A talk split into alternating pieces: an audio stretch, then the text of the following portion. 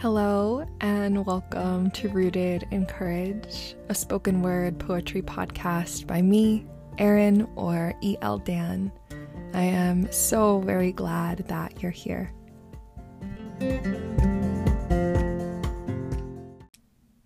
The year you had the most panic attacks was also the year your hummingbird heart felt safe enough to slow down.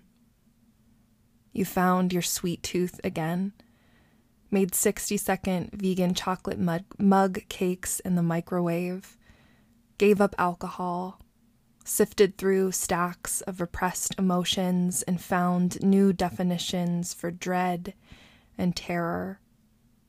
The year you learned the word surrender and repeated it like a prayer. You published your first book of poetry. You sat at the foot of an oak tree and thanked it for having your back. You and your love rented the house of your dreams. You showed her all of your humanness, every tattered fear. She did not flinch. You watched your niece scale the side of a mattress and dub it a mountain. You witnessed her turn a toilet paper roll into a telescope and every piece of clothing in her closet into a princess dress. You watched, heart full, as she tossed her head back and laughed, wanting to be just like you. So that was my poem titled The Year You Had the Most Panic Attacks. And first off, hi, welcome, welcome, welcome, wherever you are listening from, wherever you are tuning in from. Um, hi, it's so good to be with you here and share the space with you.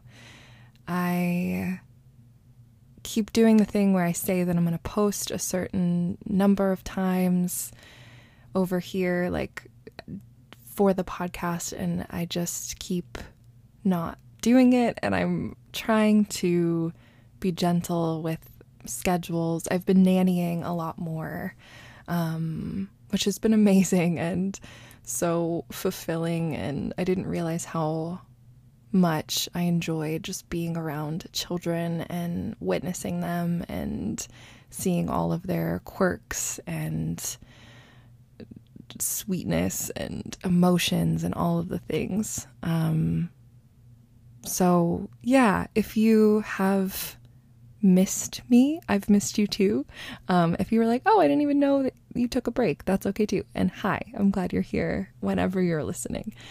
Um, but yeah, it is currently June 3rd, Friday, June the 3rd.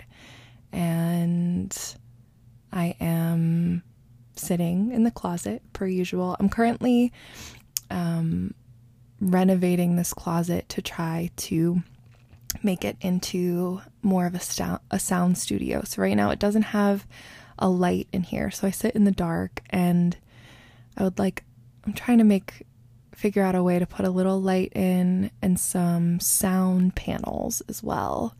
Because um, the clothes are good, but I feel like it could be a bit better. And um, I'm going to start recording the audiobook for Let the Water Run Clear.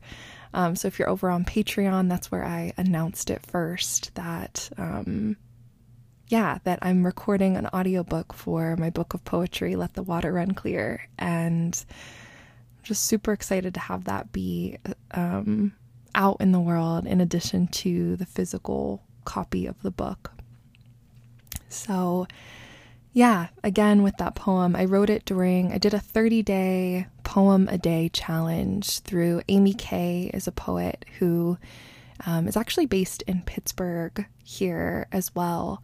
Um, and she post, posted a prompt a day, a 30 day prompt, 30 days of prompts. And I ended up doing all 30 of them, which was so cool. And I didn't think I would end up doing all 30, but I did, and I'm really proud of myself for that.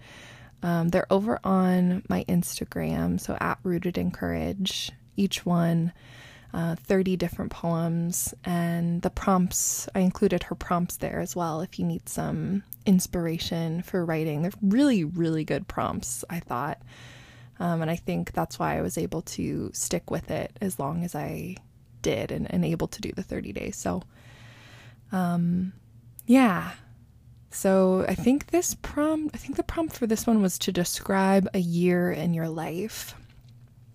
Um, and I described last year for me. So last year I published Let the Water Run Clear and also had the most panic attacks, um, which isn't funny, but I just feel like I have to laugh a little bit about it. But it makes sense, a lot of it. I think I, there was a lot of adjustments happening, a lot of changes, and, um, also, I just feel like I was kind of just running on empty a little bit. And nannying has helped me so much, like, just feel more of a like financial stability as well and not feel like I have to just like produce all of this content or art all the time and feel like I have to monetize it. Um, so, yeah, that's what's been going on over here. Um, so feel free to write to that year in your life. Um, and I would love to read any any and all work that you have. Feel free to just DM me at Rooted in Courage. And I'm trying to think if there's anything. Sam and I are going to the beach next week, um, which I'm so excited about. It's been about two years since I've been to the beach, and it's my happy place.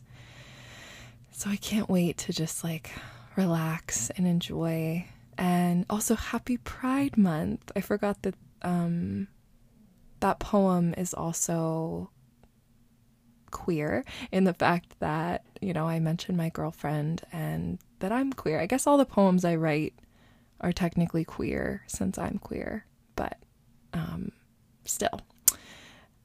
I am discovering more and more how to write about love and how to feel more comfortable and confident writing about my love. I think it's easier for me to write more about mental health stuff or about relationships that have not worked out um, that I sometimes forget to lean into the, the small, quiet moments of this beautiful love that I'm so grateful and like honored to be a part of. So, yeah, happy Pride Month to you if you are part of the LGBTQ plus community, um, and if you're somewhere in there where you're discovering parts of yourself, or you know you're not, you know that you're queer or um, part of the community, but you're not ready to come out or you don't feel safe to come out, just know that you are,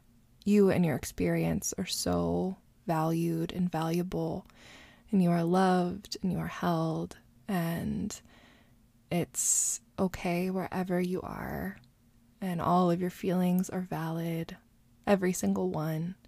Um, and you're loved and you're needed and you deserve to be loved not despite of you being part of the queer community but because you're part of the queer community because you are you in all of your forms so yeah um, I love you and I hope you're having a beautiful day. I'll send you off here with some Koshi bells just to sink into this moment wherever you are, whether you're driving, whether you're cleaning and listening to this or lying down and listening. Just allow yourself to maybe even just take a pause Take a deep, full inhale and a long, nourishing exhale. And know that I'm sending you love, support, encouragement, rooting for you here in my tiny corner of the world. So, lots of love to you, my friend. We will talk soon and be well.